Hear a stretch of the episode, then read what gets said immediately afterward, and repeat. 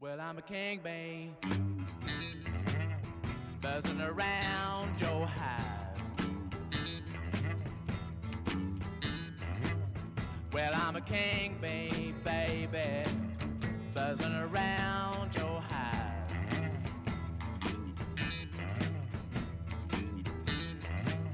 Yeah, I can make honey, baby. Let me come inside. King, babe. Want you to be my queen. Well, I'm a king, babe, baby. Want you to be my queen. Together we can make honey the world has never seen. Well, a while.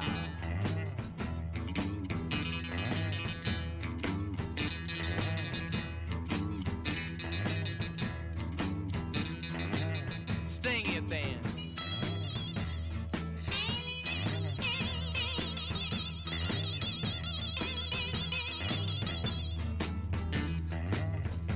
כאן 88 ספיישל 88. אנחנו חוגגים 50 שנה ל Exile on Main Street, ה masterpiece של הרולינג סטונס. החלק השני של התוכנית, החלק הראשון שודר אתמול, אתם יכולים למצוא אותו באתר, באפליקציה של כאן. אני גיל מטוס, איתי כאן באולפן ירון בן עמי, אהלן. אהלן, ואנחנו צוללים אל תוך המוזיקה האמריקאית, כן, השורשים תראה, של הסטונס. תראה, הסטונס מההתחלה אה, צמחו מתוך סצנת הבלוז האנגלית, וכאילו ניסו להיות חיקוי של מוזיקה אמריקאית. Mm-hmm. כאן הם מנסים להיות חיקוי של סלים הרפו, שהוא בעצם אה, בן דור אחד של דור הרוק אנד רול, כן? הוא אותו דור שעשה את, אה, יודע מה, את אה, אה, צ'אק ברי או את אה, ליטל ריצ'רד, הוא גם כן. עשה את אה, סלים הרפו, אבל אה, סלים הרפו, או ג'יימס מור, כן? זה השמו האמיתי, קראו לו הרפו בגלל המפוחית. אה, אה, אה, ייצג סוג מאוד מסוים של בלוז, את הסוואם בוגי. הנה אנחנו שומעים קצת ממנו מהמקור. אני בדיוק נעלמתי דום כי זה כל כך יפה. רגע, בוא נשמע. a king bee, buzzing around your hive. Well, I can make honey, baby. Let me come inside. I'm young and able buzz all night long. I'm young and able to buzz all night long. איזה אוקיי, אז סאונד, איזה סאונד. איזה סאונד, זה לא יתואר וזה כל כך קול וכל כך עמוק, זה ה- זה ה swamp boogie, כאילו. רק אבל- נגיד שזה המקור מ-57 של סלים הרפו, והסטונס הקליטו את זה לאלבום הבכורה שלהם ב-64. כאשר הם היו teenagers אנגלים מחוצ'קנים, חרמנים, שצריכים שהכל יקפוץ והכל כן. יהיה, כאילו, אבל השנים חלפו, שמונה שנים עברו מאז, ועכשיו הם כבר קצת יותר מבוגרים, הם כבר כמעט בני 30. והם אה, עברו כברת דרך שרוב האנשים עוברים רק כשהם בני 80. והם אה, אה, באים על זה אחרת. אז למשל, כאשר הם שומעים את הלהיט הבא של סלים הרפו, שנקרא Shake Your Hip, הם מקשיבים אליו אחרת, לא כמו טינג'רים מחושקנים. הם שומעים את זה,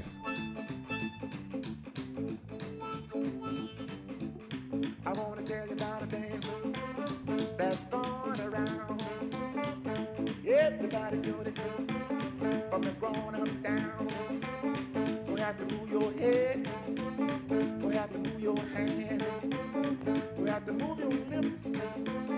Just shake your hips and do the hip shake, baby, and do the hip shake, baby. Do the hip shake, baby. Shake your hips, baby. Now if you don't know. והפעם הם לא באים לזה כמו טינג'רים מחושקנים. הם כבר- שמנסים לחקות את מה שהם שומעים. הם כבר, הם כבר שם, הם כבר הפיראטים, הם כבר הדבר עצמו. זה, יותר בלוז מזה אף לבן לא יכול להיות, אלא אם כן הוא אמריקאי. זאת אומרת, זה... אה, והם לוקחים את השיר הזה, שהוא בעצם שיר של בלוז ריקוד, כן? בלוז ריקודים. ריקודים זה ביזנס של חבר'ה צעירים, מה? מבוגרים בני 30 לא רוקדים. אני, אני מכיר אותך כבר הרבה זמן, אתה כבר עברת את בר מצווה, אני יודע שאתה לא אוהב ריקודים, בגלל זה אתה אף פעם לא עושה די-ג'יי במסיבות שרוקדים בהם. ריקודים זה ביזנס של צעירים, והם לוקחים את השיר הזה והם עושים אותו כמו שהם, זאת אומרת, באמצע המרתף הנורא הזה בנלקוט, כל אחד מכוון את, ה, את ה amplifier שלו לפינה נכונה. המתופף עבר איזה שבועיים רק בלחפש באיזה תא הוא מרגיש טוב. הבסיס מזיז את ה... את, ה- את הבאס לזווית של 80 מעלות כמו שהוא אוהב רק אחת לאיזה שלושה ימים כי רוב הזמן לא סובל את הסצנה שם הוא בכלל עסוק בלהיות חבר של מרק שאגאל באיזה עיירה אחרת הוא נהיה חבר טוב של מרק שאגאל השד יודע מה הם ראו אחד בשני אבל כשהם נפגשו מרק שאגאל אמר לביל ויימן תקשיב אתה בחור נחמד אבל שיער ארוך זה טריק של פעם וזה כבר אז ביל ויימן אמר לו, כן, אבל ברוקנרול זה הטריק שלנו, אז מרק שאגאל אמר לו, אוקיי, אם ככה זה חדש, הכל בסדר. והם הם, כאילו, הם לא, הם, הם, הם כבר מבוגרים, הם כבר מתחילים להיות מבוגרים. לכית' ריצ'רדס יש אישה, ויש לו ילד איתה, ועוד ילד בדרך, ולמיק ג'אגר יש אישה עם ילד בדרך, ולצ'ארלי יש אישה עם ילדים, והוא גר רחוק משם. וכאילו כל העניין, הם, אבל אתה יודע משהו? בוגי זה בוגי. וכמו שאמר המשורר, לכל מראה ישן יש רגע של הולדת, נכון? אמר אלתרמן. אז הם, לכל מראה ישן, הרגע של הולדת זה סלים הרפו. אבל המראה הישן זה הסטונס. מתוך אקזייל on מיין סטריט.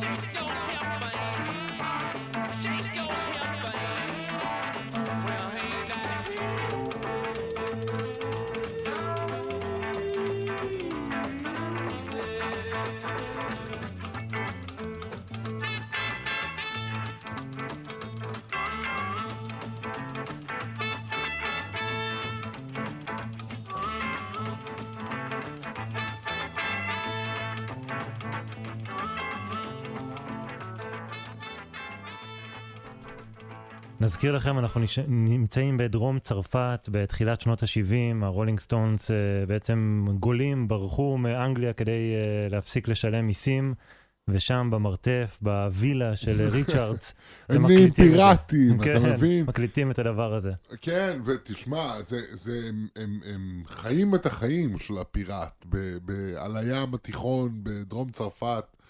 אה, אתה יודע משהו, יש רגע שהם, רגע מאוד סמלי, נכנס לנושא מטוחים, מטוסים של הצי כן. השישי, והם עוברים ליד עם הסירה של כית'. יש לו אה, סירת מנוע, כמובן. כן, ספידבוט, שקוראים לו מנדרקס. אה, שהם עוברים ליד הסירה והם מריחים ענן של מריחואנה. נהיה דיבור בינם לבין חיילי הצי, מלאכי הצי, ומריחואנה וכסף מחליפים ידיים, כי הם fucking פיראטים, זה מה שהם בשלב הזה. או למשל, יש איזה פעם שכית' מפליג על הסירה עם מרלון ועם אה, אה, בובי קיז ועם אה, מרלון זה ספניש הבן. שלו, כן? מרלון הבן שלו, ועם בובי קיז הסקסופוניסט, ועם טוני סנצ'ז הדילר. אה, והם מגיעים לאיזה כפר ככה על הגבול של צרפת עם איטליה, אה, ומתחיל דיבור בינם לבין חבר'ה מקומיים, ואז החבר'ה המקומיים פתאום מכריזים שהם עוצרים את אה, כית' ואת אה, אה, אה, טוני סנצ'ז, ומכניסים אותם לאיזה חדר, טוני סנצ'ז מתחיל לדפוק מכות. הם יוצאים משם, הם בורחים משם עם כן. איזה מכונית. כיסאות עפים שם באוויר, בזמן שהתינוק של ריצ'רדס אה, לא תינוק, זה- כן, הוא בן שנתיים אה, ומשהו, כן, אבל זה, כן, אה, זה, הוא הכל, ברכב שם. והם- הכל קורה והם בורחים, ואז הרשויות בנלקוט מתחילות לשים לב לעובדה שבאמצע העיירה הנחמדה שלהם התיישבו רולינג סטונס עם סוחרי סמים ו groupies וכל מה שכרוך בדבר הזה. ומתחיל להיות קצת אה, לא נעים כאן בנלקוט, כי אנחנו בסך הכל מנסים לעשות את הדבר הזה שאנחנו עושים. מה הדבר הזה שאנחנו עושים? קוראים לזה סקס, סמים ורוק אנד רול. באמת אין לכם שום סעיף לזה בחוקה הצרפתית שלכם? אז אתם לא יודעים על מה אתם מדברים. וככה יוצאים שירים כמו Turd on the Run.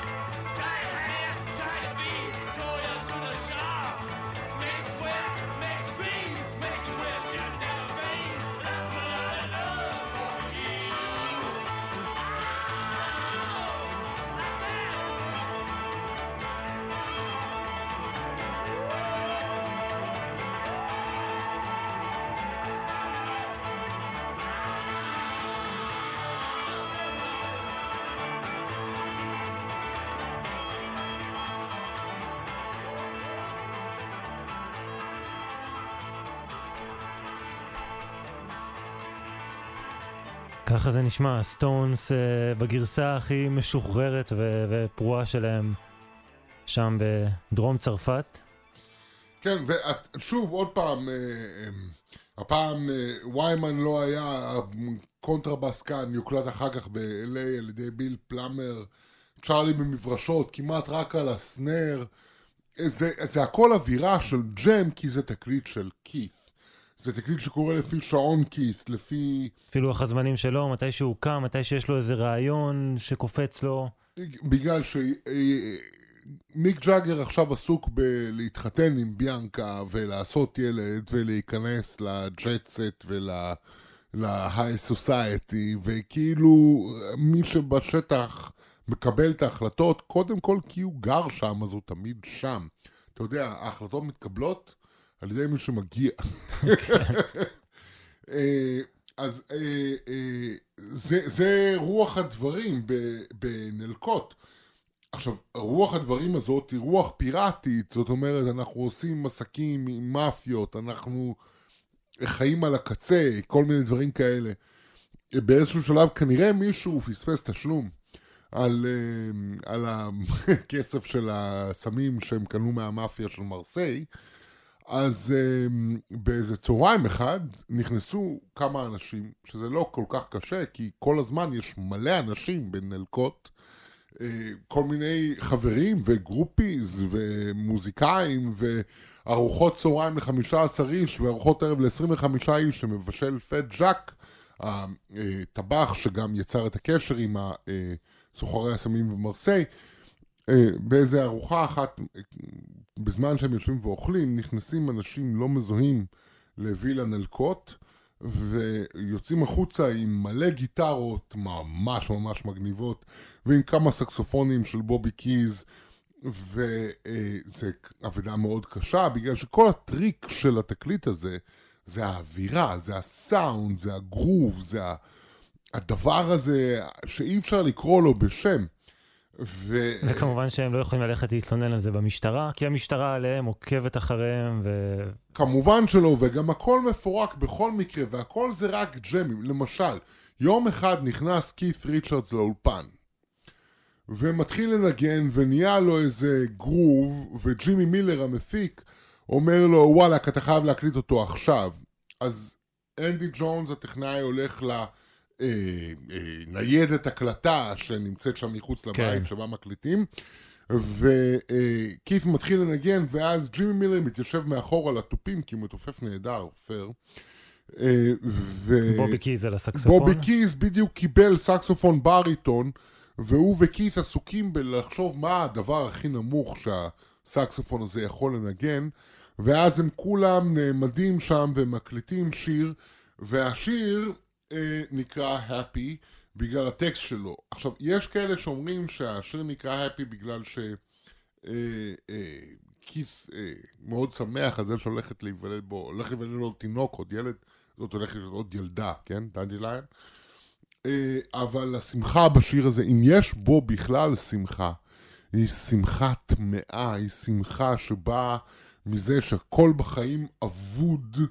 ולמעשה קית' אומר, הייתי אז הכל חוץ משמח, כתבתי את הפי רק כדי לוודא שיש עוד מילה כזאת ויש עוד הרגשה כזאת, הפי, אבל זה, זה פשוט מתחיל... מ... הם מקליטים סצנה שלושתם, ואז הם שומעים את זה, והוא אומר, רגע, אני יכול להקליט פה עוד תפקיד לג... לגיטרה ועוד בס, וכששאר חברי הסטונס, או חלק מהם מגיעים, כבר יש שיר מוכן. וכך מנסח קית' ריצ'רדס את התפיסת עולם. של המוזיקה שהוא הנציח ב Exile on Main Street. המוזיקה הזאת שמתחילה מ...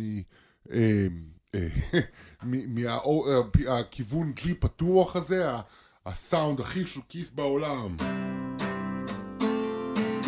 אוקיי? אה, ומתגבש סביב הרעיון הזה שאתה יכול לייצר איזה גרוב מהדבר הזה. הוא אומר, חמש אצבעות, שני תווים, סליחה, חמש אצבעות, שני תווים וחור תחת אחד. והנה הפי, שמח, כי זה מה יש.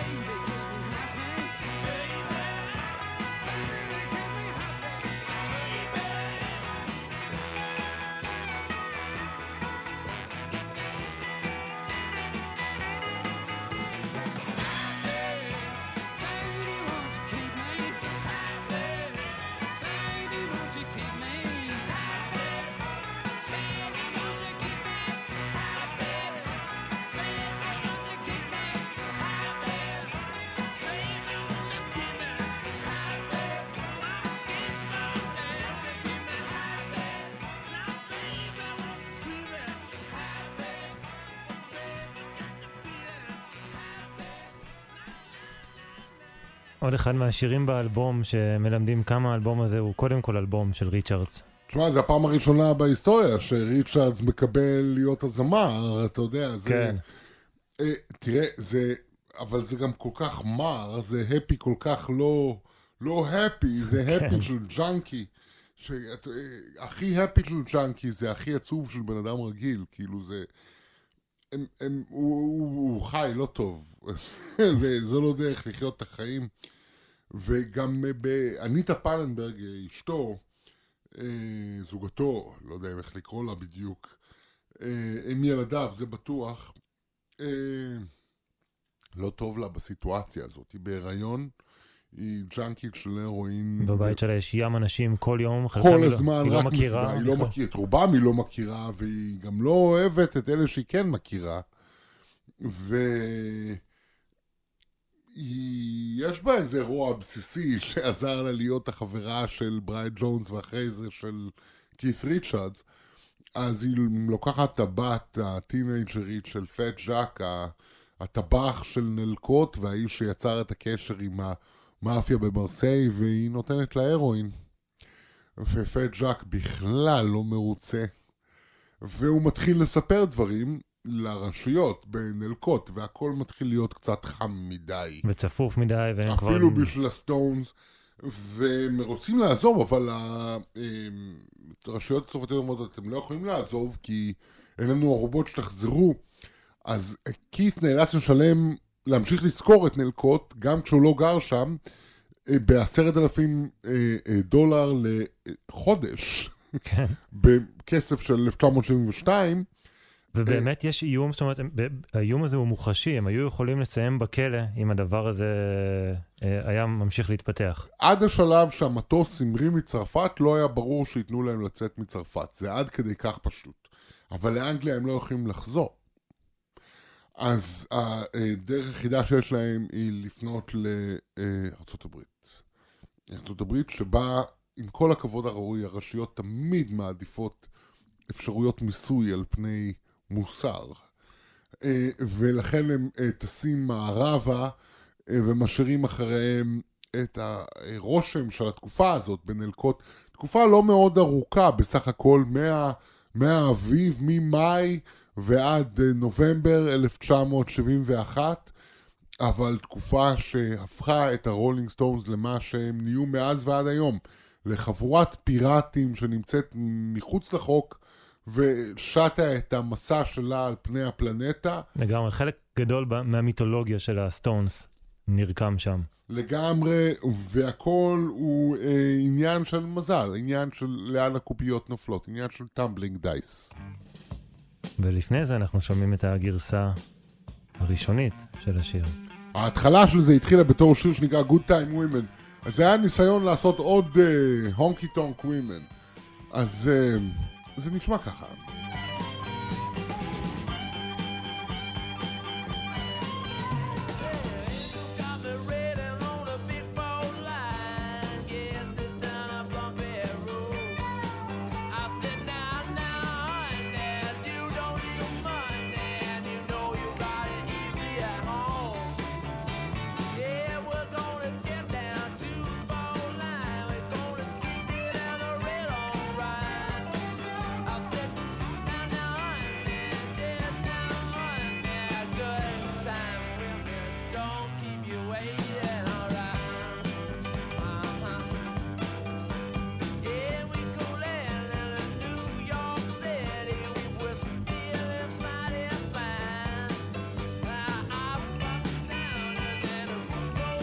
אבל אז ההתחלה הזאת שנעשית לקראת Sticky Fingers וזה, הם לוקחים את זה ל... זה למעשה זה עוד מופיע, השיר הזה, הם מופיעים איתו. כן, בהופעה הופעה- הראשונה אחרי שבריין ג'ונס מת בהייד פארק ב-69, אבל הוא לא מתגבש לכלל שיר עד שמגיעים לנלקוט. ואז אה, אה, איך עובד תהליך עבודה בנלקוט? אז עד עכשיו, כמו שתיארנו אותו, יכול להיות שאנשים יצאו עם הרגשה שהכל קורה מהאוויר. אבל לא, זה לא עובד ככה. זה מתחיל מזה שכית' יושב כמה שעות על כיסא, ככה מספר אנדי ג'ונס, כמה שעות על אותו כיסא, מנגן רק את הריף של הכניסה של איך השיר הזה הולך להיות בגרסה הסופית שלו, עם הטקסט החדש שלו על הימורים. את הטקסט אגב, כבר אה, אה, מיק ג'אגר מקליט בלוס אנג'לס, אחרי שהוא מקבל השראה מהעוזרת ניקיון שלו, שמדבר איתו על קוביות שנוחתות ככה כשמהמרים עליהן Tumbling Dice.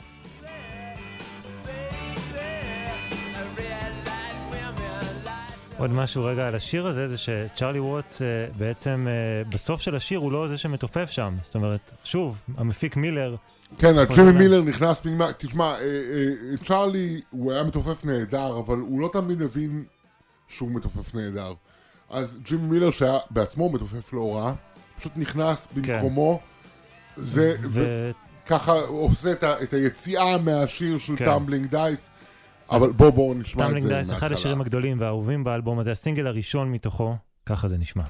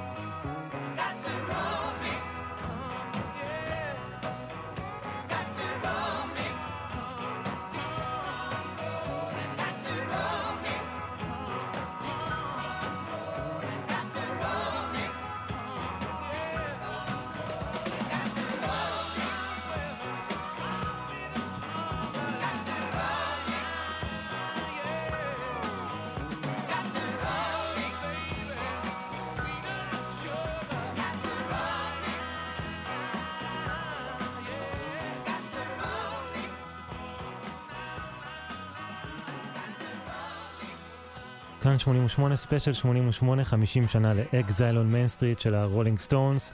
אנחנו בחלק השני של התוכנית המיוחדת שלנו, ארבע שעות על האלבום הענק הזה. והנה עזבנו את דרום צרפת, אנחנו עכשיו אה, מגיעים אל ארצות הברית, אל לוס אנג'לס. תראה, הסיפור של התקליט זה, זה סיפור של פיראטים. הוא מתחיל, הרבה מהשירים בו מתחילים בכלל באנגליה, ב, ב, בהקלטות ב-69, ב-70, באולימפיק כן. רקורדס, עם גלין ג'ונס, הטכנאי המופלא. הם עוברים חלק מהשירים האלה לנלקוט בדרום צרפת, לבית, לווילה ששכר אה, אה, קית' ריצ'רדס, והם אה, הופכים אותה לאולפן, כאילו שהם בו מקליטים חלק גדול מהתקליט הזה. אה, שאותו מקליט אה, אנדי ג'ונס בתור טכנאי, אנדי ג'ונס הוא אחיו של גלין ג'ונס. אה, זה הכל קורה בין חברים, בין משפחה, בין... אה, ואז הם עוברים ל-LA. וב-LA הם, הם או, אה, מגיעים ל- ל- לסיטואציה חדשה, אה, לאולפנים, לאולפני Sunset Sounds, אה, והם, הם, כל מה שהם צריכים לעשות כאן זה overdubs והקלטות שירה ודברים כאלה, כן. כאילו, נגיד לכאורה... ש overdubbing זה תוספות על ההקלטות, זאת אומרת, על, על מה שהם הביאו איתם מצרפת. נכון, ו- וגם הקלטות שירה, כי כן. חלק גדול מהקלטות השירה לא קרו בצרפת. והשיר הראשון שהם אה, גומרים לעבוד עליו, אה, שכאילו משלימים אותו ב-LA, אה, הוא אה, All Down the Line, שיר על מיתולוגיה של מוזיקה אמריקאית, הרכבת, ומה שרואים כאשר עוברים, נוסעים ברכבת, מה שרואים מהצד, הבחורות אה, שבוכות, הילדים שמתרוצצים וכן הלאה וכן הלאה. זה מיתולוגיה של רוק אנד רול, כי הסטונס כאמור הם פיראטים שמחפשים שורשים. וכאשר אה, הם משלימים את השיר הזה, אה, מיק ג'אגר אומר, וואלאק, זה סינגל. אז אנדי ג'ונס אומר לו, אני לא בטוח שזה סינגל. אז מיק אומר לו, אתה באמת? אתה לא חושב שזה סינגל? אומר אנדי ג'ונס, זאת הפעם הראשונה שהבנתי שמיק ג'אגר מקשיב למה אני אומר. אה, ואומר, הוא אומר לג'אגר, תשמע, אני, אני לא יודע, אני לא יודע איך הוא נשמע באוויר, אני רק שומע אותו באולפן עם הציוד המשוכלל וכן הלאה, אני לא יודע איך זה נשמע כשזה משודר ברדיו, שזה מה שחשוב. אז ג'אגר אומר לו, תקשיב, זה דווקא אני יכול לסדר. והוא uh, לוקח אצטייט של התקליט הזה, זאת אומרת, uh, כאילו גרסה uh, בסיסית, uh, כן. uh, הדפסה בסיסית, הוא לוקח אותה לדי-ג'יי שמכירים ב-LA, והדי-ג'יי משדר אותה. כאילו, אתה יודע, השמעת בכורה עולמית של תקליט שעוד לא אני יצא. חושב שגם אני הייתי משדר משהו כזה. אני די סגור על זה. וג'אגר מתקשר לאנדי ג'ונס, אומר לו, נו, איך זה נשמע? אז אנדי ג'ונס אומר, תקשיב, אני מאיזה... משמיעה אחת אני לא יכול להגיד. אז ג'אגר אומר, חכה רגע. מרים טלפון. ו- לא, הוא לא מרים טלפון, הוא נמצא הוא בתחנת רדיו. הוא נסע עם הלימוזינה. והוא אומר לה, בקיצור, הוא משדר את זה עוד פעם. כי הסטונס יכולים לעשות את הדבר הזה בשלב הזה, כי הם להקת הרוקנרול הכי גדולה בעולם, אתה יודע למה? כי הביטלס התפרקו. אז הם יכולים לעשות את זה. ו, אה, וזה all down the line.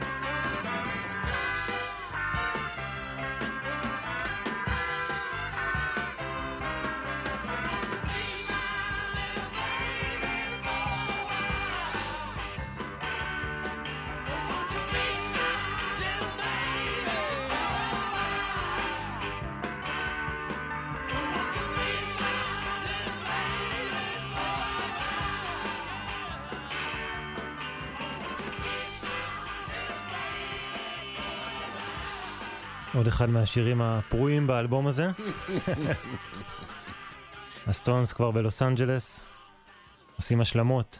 כן, וברגע שמגיעים ללוס אנג'לס, כל מערכת הכוחות בתוך הלהקה מתחלפת, היא מתחלפת להרבה זמן.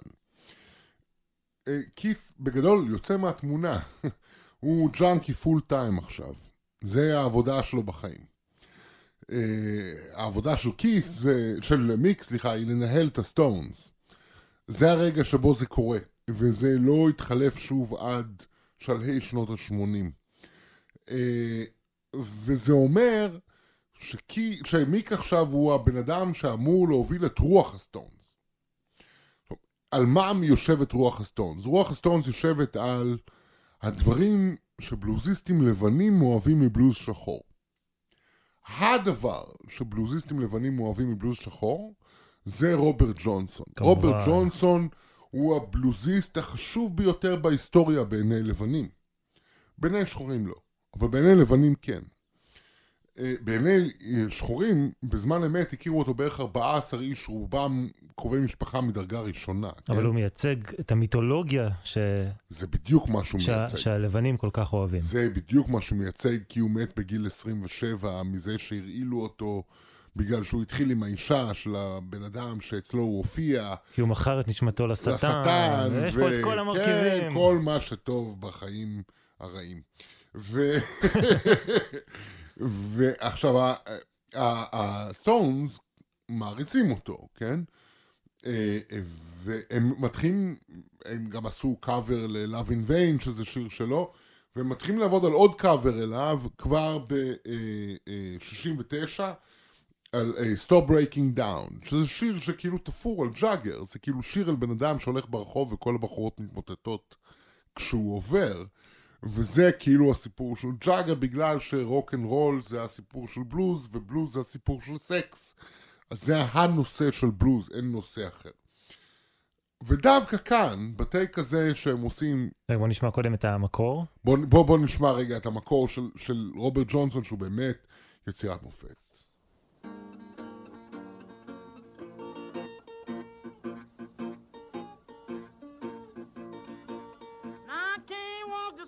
Now to consolate my mind. Some pretty mama, she start breaking down, stop breaking down. Please stop breaking down. I just stuff I gotta brush your brain out, baby. It'll make you lose your mind. I can't walk the streets now to consolate my mind. Some no good woman now she start breaking down, start breaking down. Please stop breaking down. The stuff I gotta brush your brain out, baby. Woo, it'll make you lose your mind. You know the Saturday night women now, they love to ape and clown. They won't do nothing but tell you, reputation down, stop breaking down. Please stop breaking down. The stuff I got a budget brand on, baby, woo, it'll make you lose your mind.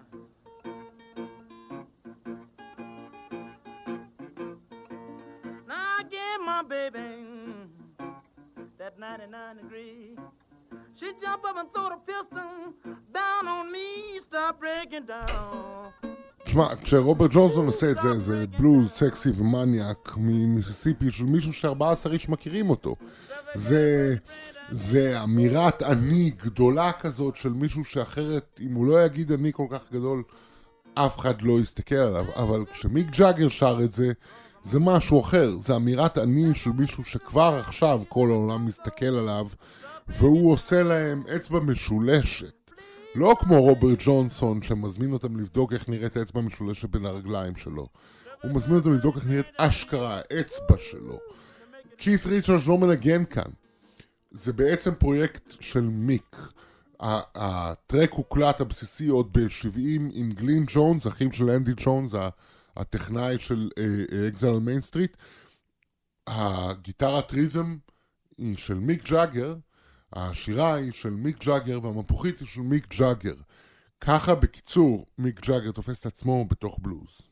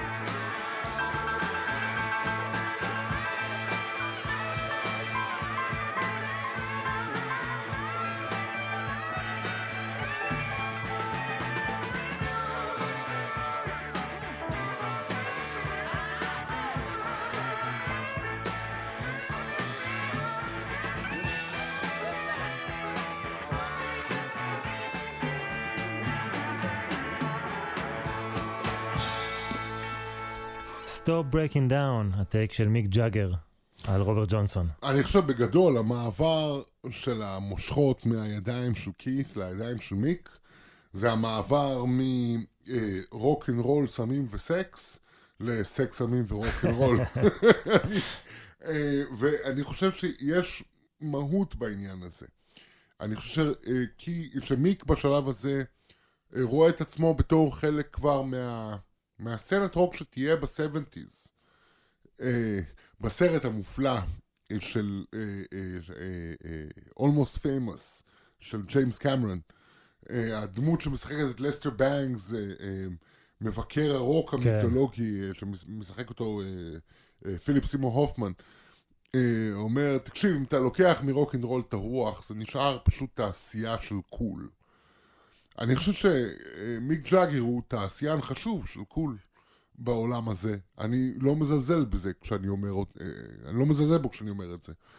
אני חושב שכית ריצ'רס הוא תעשיין של ריפים, וזה הבדל. ומי שלוקח את התקליט הזה, את הבלגן האטומי הזה, איך, איך י- יעקב הולנד קורא לזה גיבח ונבק, אוקיי? את, ה, את התקליט הגיבח והנבק הזה אל קו הסיום. זה, זה אה, אה, מיק ג'אגר, וכן כן ו- ואולי רק הוא היה יכול לעשות את זה. אולי רק הוא היה יכול ל- ל- ל- לשמוע את כל השעות האלה של ההקלטות ולהגיע לתוצר שאומר איזה משהו. גם אם זה ב, באופן מאוד אה, קלישאי, למשל, לקחת מושג כל כך יסודי במיתולוגיה קלטית כמו גביע האוהבים, The Loving Cup, זה הגביע יין ששותים ממנו כשמתחתנים, ולהפוך אותו למטאפורה לווגינה.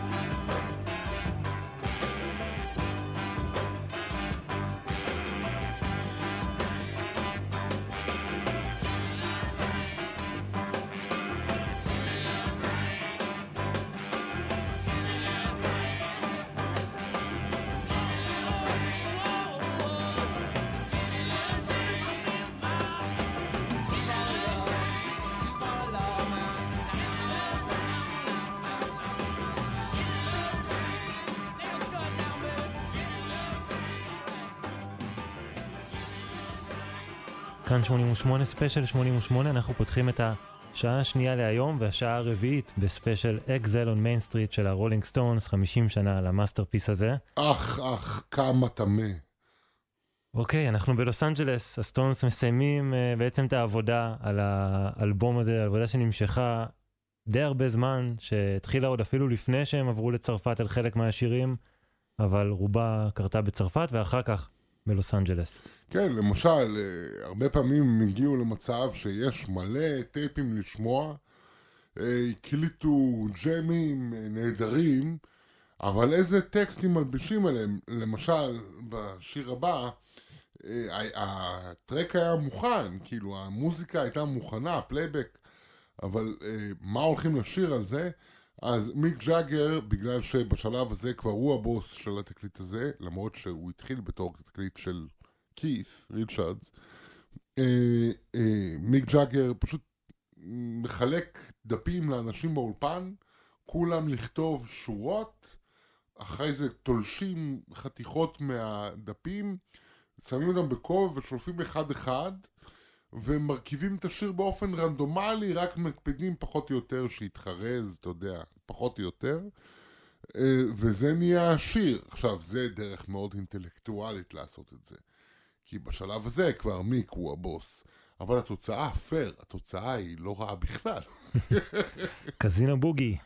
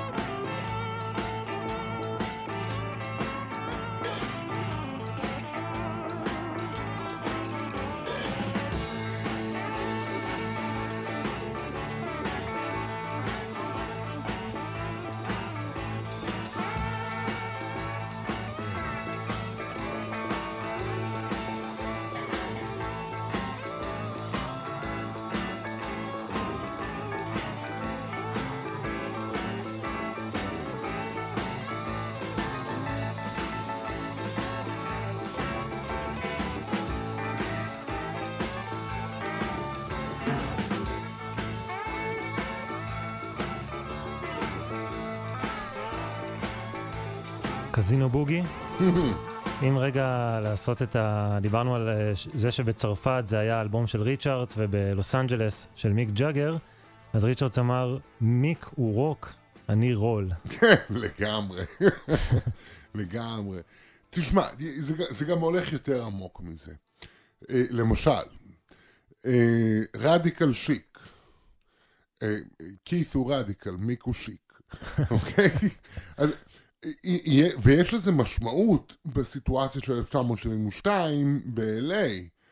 אני מזכיר לך ששלוש שנים קודם, הסטונס במו ידיהם גמרו את ה-60's באלטמונט אה, על ידי זה שהם נתנו ל-Hells Angels להיות אה, שומרי אה, המשטרה, כן? אני לא יודע כן, איך נקרא רק לזה. נגיד כמה מילים למי שלא מכיר, אנחנו מדברים על 1969, דצמבר, שלושה חודשים אחרי וודסטוק, ואם וודסטוק הוא uh, כאילו הוכחה של uh, uh, תרבות הנגד, של הנה הצלחנו ועשינו את זה וקיימנו את הקהילה המופלאה שלנו, את אומת וודסטוק, uh, והכל קרה בסדר, לא משנה שקיבלו עזרה מהצבא ומהתושבים והכל, אבל זאת אומרת, וודסטוק הוא ההצלחה של החלום ההיפי, ואז הרולינג סטונס מגיעים לארה"ב, מרימים uh, פסטיבל חינמי בקליפורניה, שוכרים חבורה של בייקרים לאבטח אותו תמורת בירות, וזה מסתיים לא ב peace and love, אלא ברצח של בחור בקהל. כן, וזה רק אחד ממקרי המוות באותו יום בקהל. אה, כן, התשובה היא נכון, והסטונס מאוד מאמצים את העמדה הזאת של אנחנו הילדים הרעים, אבל הם קצת נבהלים, כשמתברר להם שרוע אשכרה יכול להיגמר במוות ואולי אפילו בתביעה נגדם, שזה באמת הדבר שמפחיד אותם, בואו נשים את הדברים קלפים כן. על השולחן.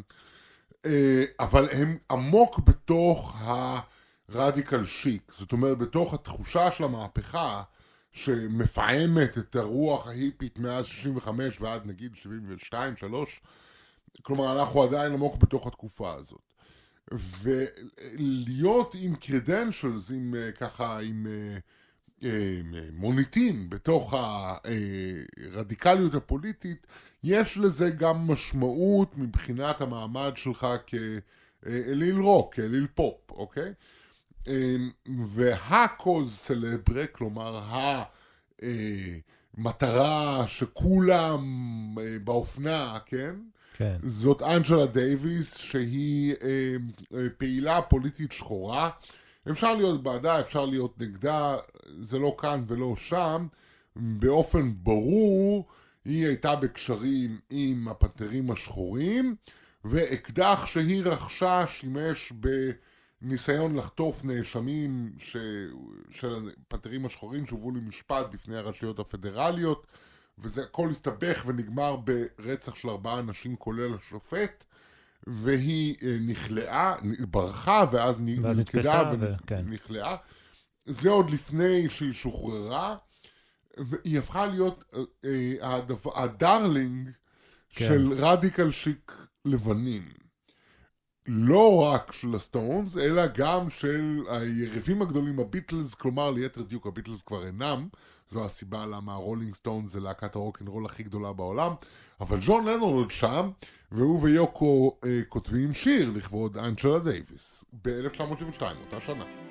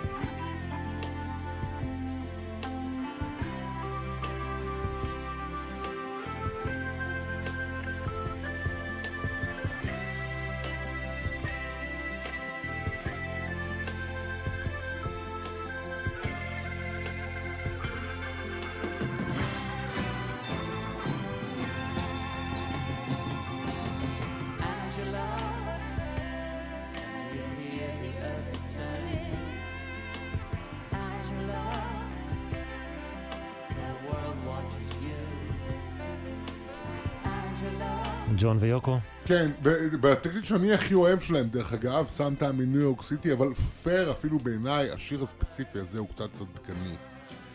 אבל זה כלום לעומת הצדקנות של מה שהסטונס עושים מזה.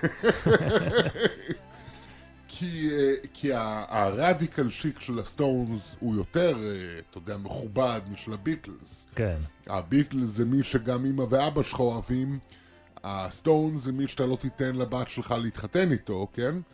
אז אה, אה, אה, הם עושים שיר שמבוסס בעצם, השם שלו מבוסס על בלוז ישן, Sweet Black Angel, אה, שיר אה, משנות ה-40, אבל הם מביאים אותו אחרת, הם לא עושים מזה בלוז, והם לא, לא שיר על אהובה, זה שיר על מישהי ש...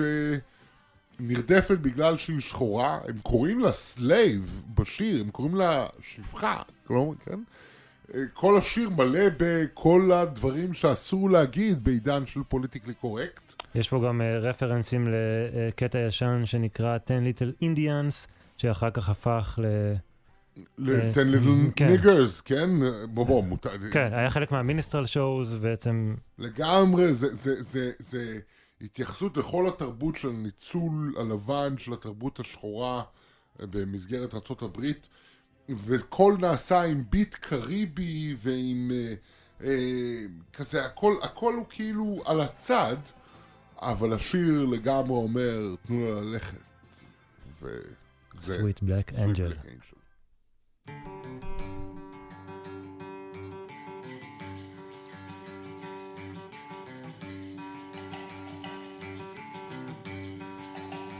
Got a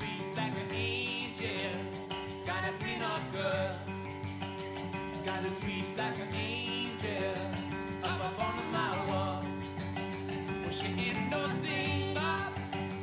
She ain't no star. But she sure does the good. And she moves so fast. But the got in danger. Yeah, the got in chains. But you keep on pushing. Would you take her bet? She counting up your minute, counting up your day, to a free angel. Oh, Not a sweet back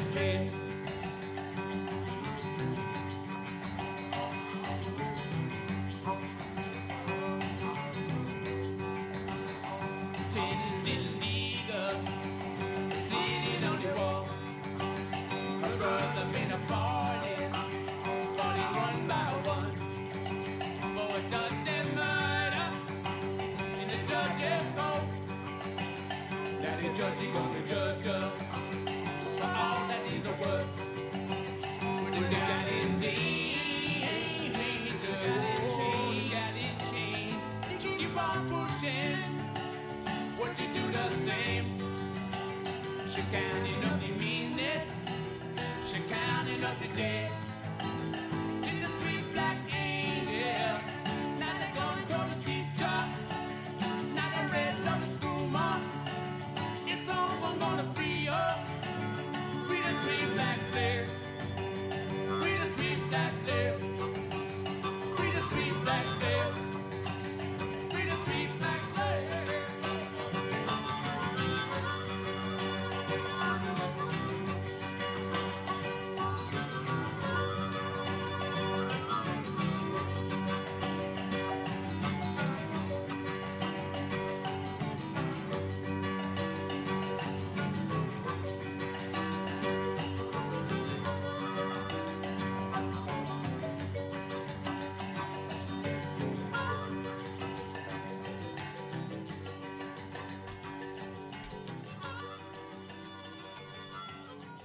השיר שהסטונס כתבו על אנג'לה דייוויס. כן.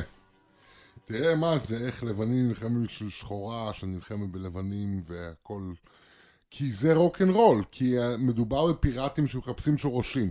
אם אתה מורד, אתה משלנו. זה הלב, נכון? כן. זה, זה ה, ה, ה, הדבר שבוער בלמטה של רוק אנד רול.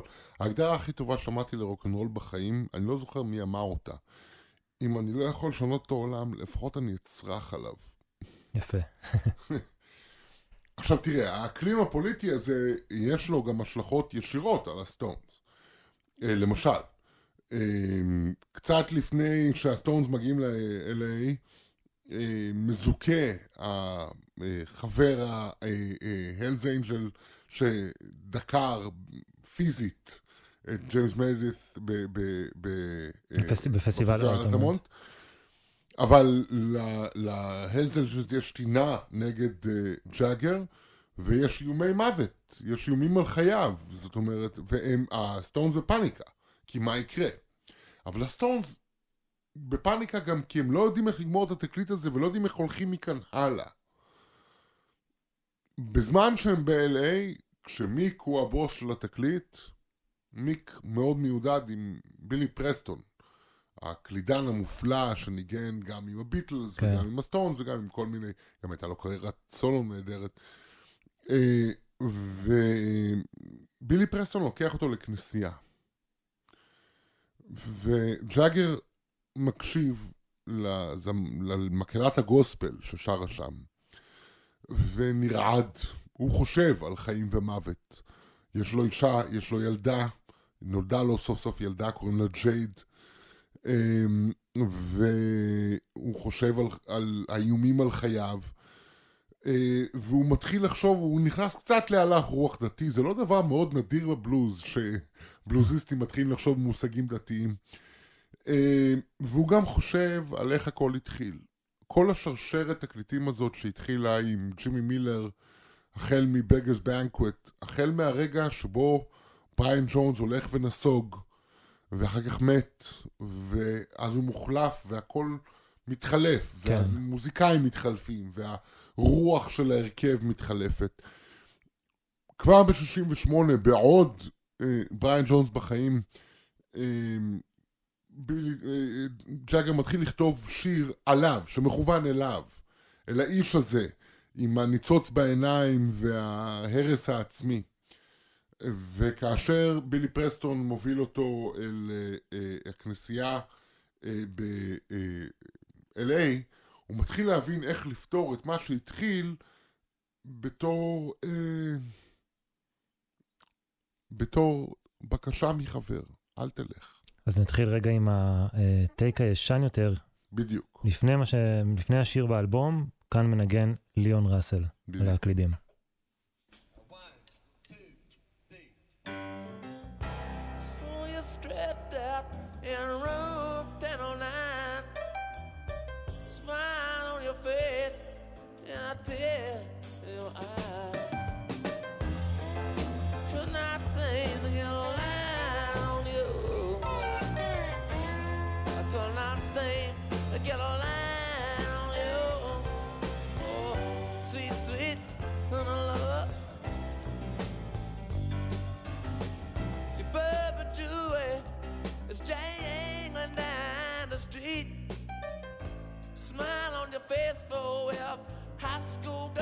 to me.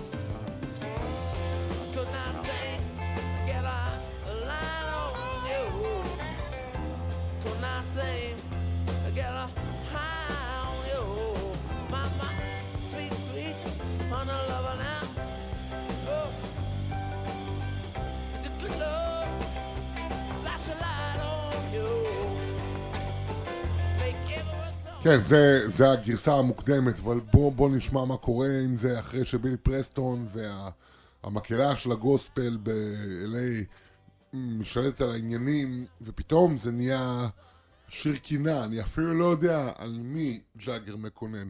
זה יכול להיות שהוא מקונן על בריין ג'ונס, אבל יש מצב שהוא יודע שהבן אדם המרכזי שמת כאן זה מיק ג'אגר, רדיקל שיק.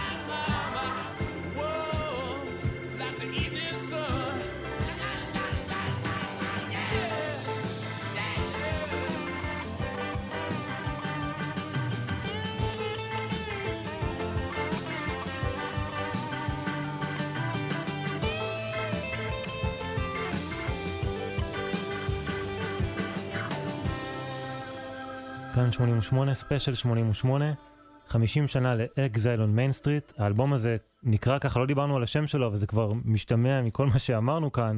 Exile על הגלות שהסטונס אה, יצאו אליה כשהם אה, עברו לצרפת. אבל איפה הגלות הזאת קורית? באמצע הרחוב הראשי. ומה זה, מה, מה זה ה Main Street בצרפת? אז הם, הם מבחינתם, כל האזור הריביירה היה סוג של איזשהו אה, Main Street. אה, זאת פרשנות מעניינת, אני מפרש את זה Main Street כתקשורת העולמית. Mm. אנחנו גולים, אבל אנ- הנה הר- הרחוב הראשי, אנחנו עדיין הולכים בו. אה, כן, זה תקליט, אה, תקליט מפורק, תקליט שמנגן בו מי שהגיע באותו רגע ושר בו מי שקרא שם, אבל בסוף אורז את הכל אחד מגדולי אומני הפופ של המאה ה-20, קוראים לו מיק ג'אגר, שהוא משתלט על התקליט אה, כשהם מגיעים ללוס אנג'לס. וגם כאן הוא רוצה להציג עטיפה שתמשיך את ה vibe הזה של אנחנו להקה של פורעי חוק, שנמלטים, שמשתמשים בבלוז כנשק נגד העולם. אז הם בחרו את הצלם הדוקומנטרי השוויצרי רוברט פרנק, שהיה בעצמו סוג של גולה, והוא צילם אותם שם גם את הלהקה ברחוב הראשי בלוס אנג'לס ובעוד מקומות, אבל גם הם בחרו תמונות, כל מיני אאוטטייקים מספר צילום מופתי שלו שנקרא The Americans, ספר שיצא ב-58, ונחשב לאחד מספרי הצילום החשובים שיצאו אחרי מלחמת העולם השנייה. 83 תמונות שהוא צילם ברחבי ארצות הברית ב-55-56, תמונות שככה חודרות אל תוך הלב של אמריקה. את ההקדמה לספר הזה כתב ג'ק קרואק, מחבר אה, בדרכים התנ"ך של דור הביט ואחר כך של ההיפים, וקרואק כתב שהספר של פרנק מעביר את ההרגשה המטורפת הזו באמריקה כשהשמש לוהטת ברחובות והמוזיקה בוקעת מה jukeboxes או מהלוויה. אז עוד הקשר אמריקאי בתוך הדבר הזה שהוא לא רק המוזיקה. ואולי לא מיותר להזכיר כאן שוב, שאף אחד מהרולינג סטונס איננו אמריקאי. מדובר אכן. בלהקה אנגלית שמחפשת שורשים לא לה באמריקה שאולי מעולם לא הייתה. אה, במיתולוגיה שעיצבה את המוזיקה של המאה ה-20, שנתנה לה תוכן ומשמעות והצילה אותה משיממון מוחלט. וזה ממשיך הלאה, כמו שהסאונד אה, המאוד אה, אה, קשוח ששמענו כאן בחלק מהשירים, אה, יזרום הלאה אל הפאנק, אז גם העטיפה הזאת המשיכה. ג'וני לידון מהסקס פיסטולס אמר שהעיצוב של העטיפה הזאת, השחור לבן, המשהו המאוד גולמי הזה, היה מאוד מאוד חשוב, מאוד השפיע אחר כך על להקות פאנק. כן, לגמרי, ואם רק הסטונס היו יכולים לקחת לזה קרדיט ולא להתייחס לאלבום הלבן של הביטלס, הם היו ממש מרוצים, אני בטוח. אבל כך או כך, הדבר הבא שקורה אחרי שמוציאים תקליט זה שיוצאים ל tour, וזה מה שקורה לסטונס. עכשיו, תזכור, סיבוב הופעות ראשון מאז פסטיבל אלתמונט שנגמר באסון. נגמר באסון, שלוש שנים חלפו מאז, הרבה דברים זזו בעולם הפופ והרוק. האם הסטונס עדיין סחורת פופ רלוונטית? זאת שאלה. הקונצרט הראשון קורה בוונקובר. ה- הדבר שגורם לרולינג סטונס להיות מרוצים זה שמחוץ לאולם, איפה שקורית ההופעה, מתרחשת התפרעות של אה, מעריצים שלא הצליחו להיכנס. זאת אומרת, בעולם שבו לרוקנרול יש משמעות פוליטית, עדיין לסטונס יש משמעות פוליטית, הם עדיין מסוגלים, מסוגלים לגרום להתפרעות. וזה קורה בעוד הופעות לאורך כל הטור הזה. חד משמעית. והעובדה הזאת מעניקה לסטונס הרבה ביטחון. הרבה תחושה שאוקיי, לא איבדנו את זה, אנחנו עדיין במשחק. הם גם מביאים, בשביל לחמם אותם בהופעות, אה, במיטב המסורת של היותם שגרירי המוזיקה השחורה בעולם הלבן. הם מביאים את אחד מהשמות העולים במוזיקה השחורה של אותה תקופה, זהו כמובן סטיבי וונדר. מוזיקאי שכשהוא מנגן שלושה תווים על פסנתר, יש בזה יותר עושר תיאורטי ומוזיקולוגי מאשר באלבום שלם של הרולינג סטונס, אבל אין לו את הפראות. לכל אחד מהם יש מה להרוויח מהחיבור הזה, והחיבור הזה יוצא כל כך יפה. בואו נשמע.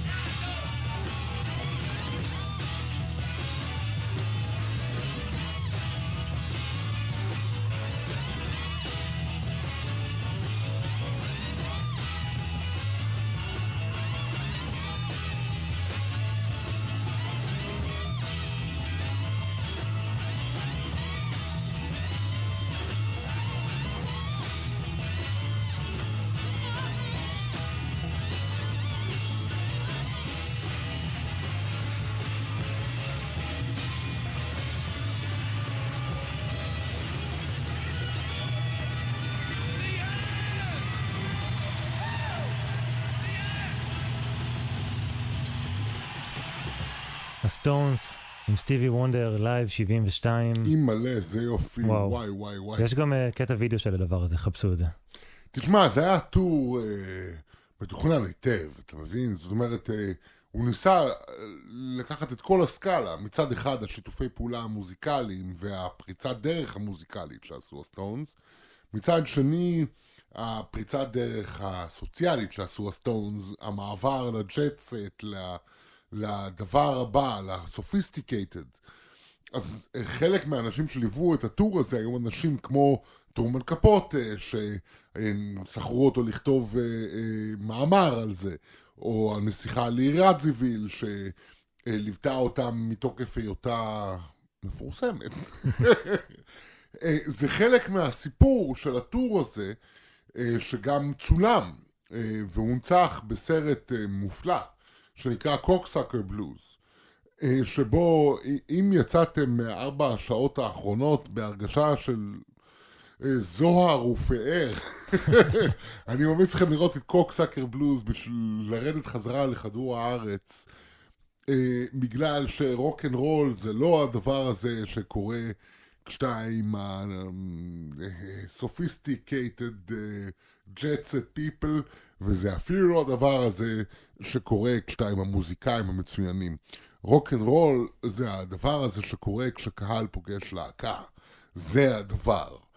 וה tour הזה אה, הוכיח לכולם שהרולינג סטונס מול קהל, כשאתה שם אותם מול קהל, הם פשוט להקת הרוק אנד רול הכי טובה בעולם.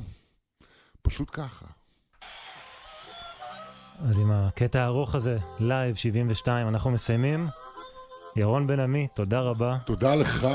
איזה כיף. איזה ארבע כיף. שעות עם Exile on Main Street. Midnight Rambler, עשר דקות, שיקחו אותנו הביתה. ביי ביי.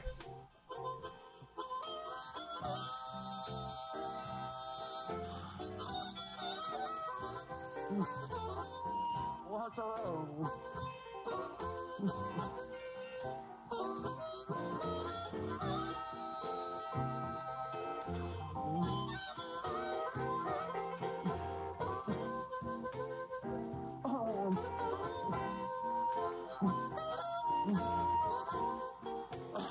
Então,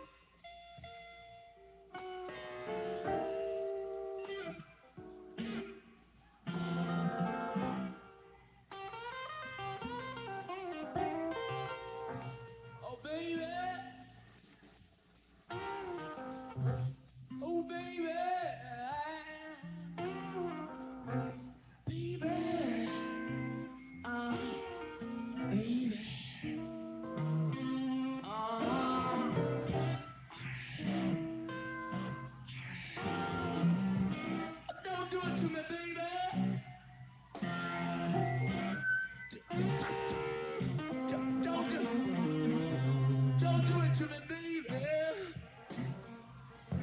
Don't do it to me, baby. Don't do it to me, mama. It's too early in the afternoon, baby. I can't make it this early, baby. Just give me a little more time, baby.